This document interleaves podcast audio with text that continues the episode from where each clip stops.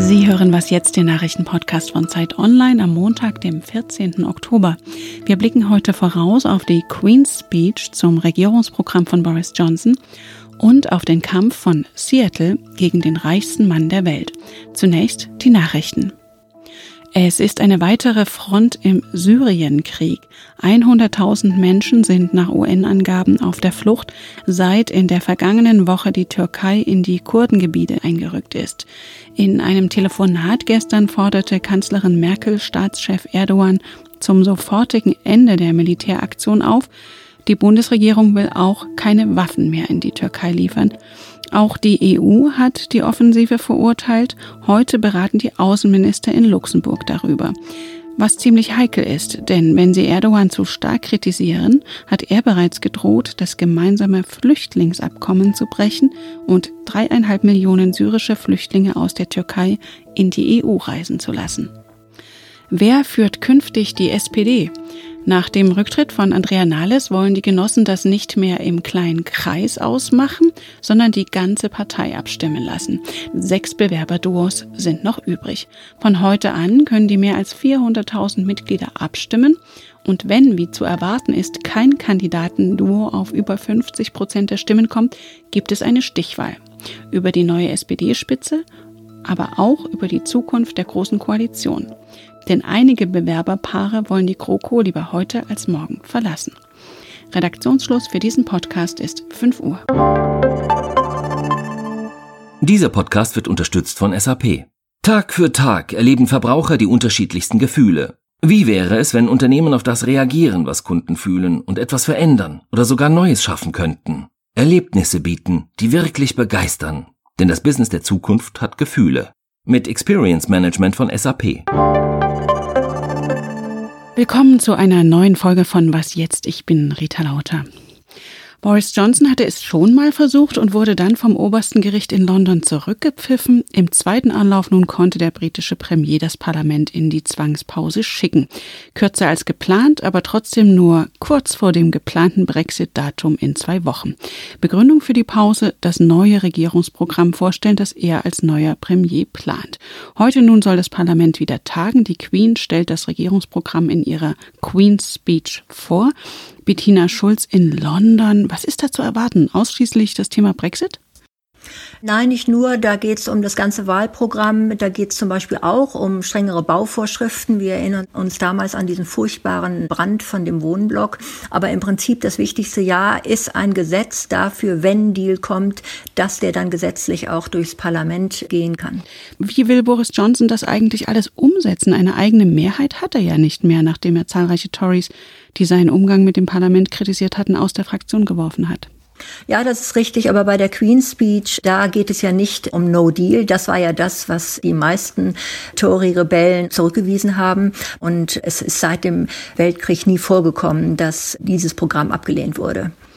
Was ist denn jetzt das Ziel von Boris Johnson? Eigentlich müsste er bis Samstag einen Deal mit der EU haben, wenn es nach der Beschlusslage des Parlaments geht zumindest, oder einen neuen Aufschub beantragen. Das will er aber nicht trügt das Gefühl, dass er das Parlament so lange provozieren will, bis es ein Misstrauensvotum gegen ihn macht und er Neuwahlen bekommt? Das glaube ich nicht. Ich glaube, in der letzten Zeit sind einige Dinge passiert, warum Boris Johnson umdenken muss. Erstens, er muss die Verlängerung beantragen, wenn er keinen Deal hat. Da kommt er nicht drum rum, sonst werden die Gerichte eingeschaltet. Er hat gesehen, die EU gibt nicht nach. Er hat gesehen, dass die Wirtschaft jetzt ernsthaft revoltiert, zum Beispiel Nissan. Er hat auch ein Briefing bekommen, dass eben da oben in Nordirland ein Waffenstillstand ist im Prinzip Prinzip mit dem Friedensvertrag. Und wenn es eine harte Grenze gibt, dann bricht dieser Waffenstillstand. Und dann gibt es ernste Bedenken, dass die IAA wirklich mit Terroranschlägen wiederkommt. Und das wird ihn auch höchstwahrscheinlich beunruhigt haben. Und dann haben zahlreiche Tories gesagt, dass sie auch bei einer Wahl nicht mitmachen werden, wo die Politik der konservativen Partei No Deal sein wird. Also von daher gibt es zahlreiche Gründe, warum er jetzt doch einen Deal machen muss. Vergangene Woche sah es ja nach einem Treffen mit dem irischen Regierungschef Leo Varadkar nach einer Annäherung aus. Wie aussichtsreich sind denn die neuen Verhandlungen mit der EU? Es ist ja nur noch ganz wenig Zeit. Ja, aber ganz gut. Die Einigung, die jetzt verhandelt wird, ist im Prinzip ein Backstop, der sich auf Nordirland bezieht. Das, was gravierend ist und neu ist, ist, dass im Prinzip Nordirland selber entscheiden kann, ob es das auf Dauer haben will. Und da die EU weiß, dass Nordirland sich eher nach der EU ausrichtet, alleine damit der Handel da funktioniert, geht die EU darauf ein. Also im Prinzip ist das Konzept nicht schlecht und man sieht, dass die Hardliner, Rees Mogg, jetzt schon gesagt haben, man soll da mal die Augen zudrücken und dafür stimmen. Also es kann sein, dass das alles funktioniert. Ja, und wie geht's dann weiter? Ja, also was jetzt zuerst kommt, ist, dass dieser Deal jetzt erstmal vom EU-Rat abgesegnet werden muss und dann kommt alles darauf an, was beim nächsten Samstag passiert. Da ist damit zu rechnen, dass das Parlament sagt, okay, wir stimmen zu, aber nur, wenn es hinterher eine Volksabstimmung gibt, wo die Bevölkerung dann entscheiden kann zwischen dem Deal oder vielleicht ganz in der EU bleiben. Also es könnte sein, dass es doch noch mal eine Volksabstimmung gibt. Was denkst du, wie die ausgehen könnte?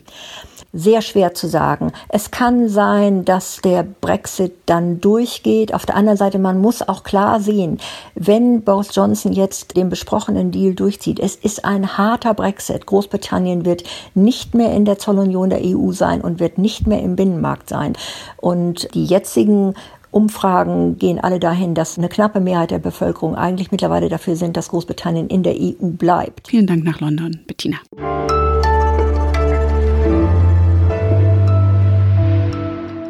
Und sonst so? Basketballstar Michael Jordan machte einst ein paar Schuhe weltberühmt, die Air Jordans. Ein subversives Produktdesigner-Team aus New York hat nun beschlossen, dem Hersteller Nike Hilfe von noch weiter oben zukommen zu lassen ein Seitenhieb auf die Kooperationen von Konzernen mit Influencern. Diese Kooperation immerhin kann eine Namensgleichheit mit der Sportlegende vorweisen. In die Luftkammern der Sneakers wurde Weihwasser aus dem biblischen Fluss Jordan gefüllt. Außerdem prangt auf den sogenannten Jesus Shoes ein Verweis auf den Bibelvers, in dem Jesus übers Wasser geht. Als potenzieller Käufer muss man wohl auch Wunder vollbringen können, etwa Stroh zu Gold spinnen, denn binnen Minuten war die Miniserie ausverkauft. Zwischenhändler bieten sie nun an für 4000 Dollar.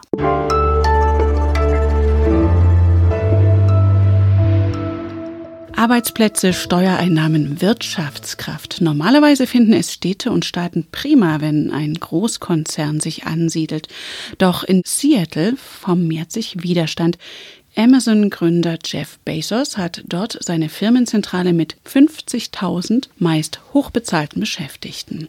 Katharina Lobenstein hat sich die Stadt im Nordwesten der USA angesehen und ist jetzt bei mir im Studio.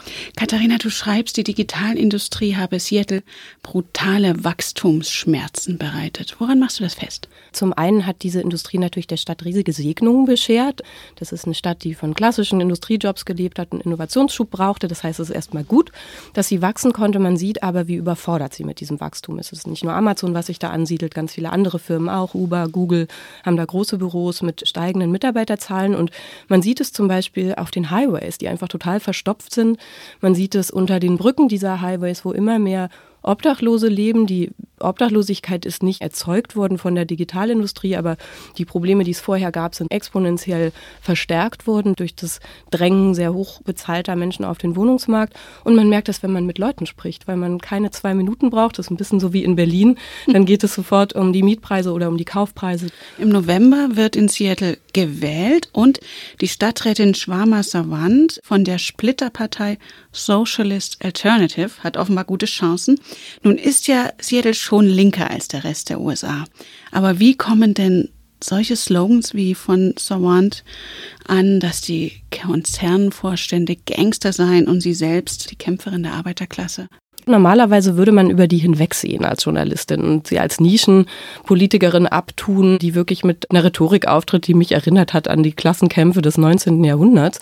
Wenn man sich aber mit ihr unterhält und wenn man sich vor allem mit den Leuten unterhält, die sie wählen, merkt man was ganz Interessantes, nämlich dass sich bis in sehr gemäßigte bürgerliche Schichten hinein dort in dieser Stadt eine Radikalisierung vollzieht. Und zwar eine, die aus deutscher Sicht gar nicht so radikal wirkt, weil die Menschen dort was fordern, was bei uns zum Teil die CDU mit durchgesetzt hat. Also stärker regulierten Mietmarkt zum Beispiel. Eine Forderung ist ja, diese Digitalkonzerne stärker zu besteuern und mit den Einnahmen bezahlbaren Wohnraum zu fördern.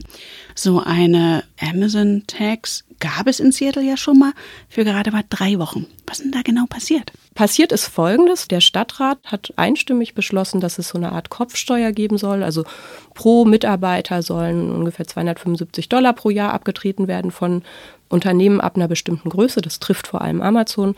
Von dem Geld soll dann sozialer Wohnungsbau gefördert werden.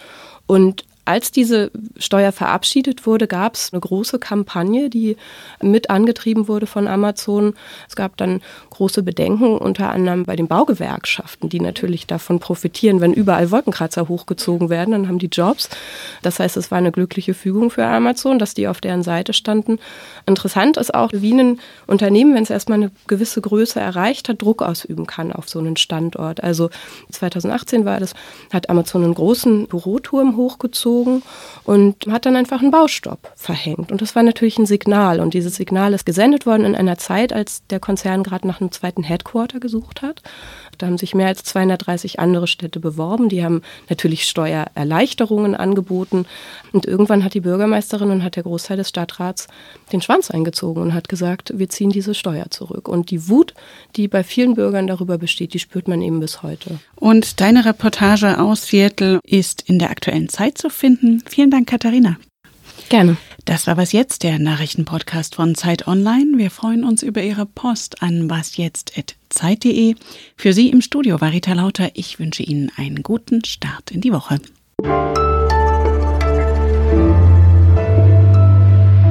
Und bestellst du es noch bei Amazon? Ich bin Amazon Prime-Kundin. Ich werde das, glaube ich, nicht mehr lange sein nach dieser Recherche.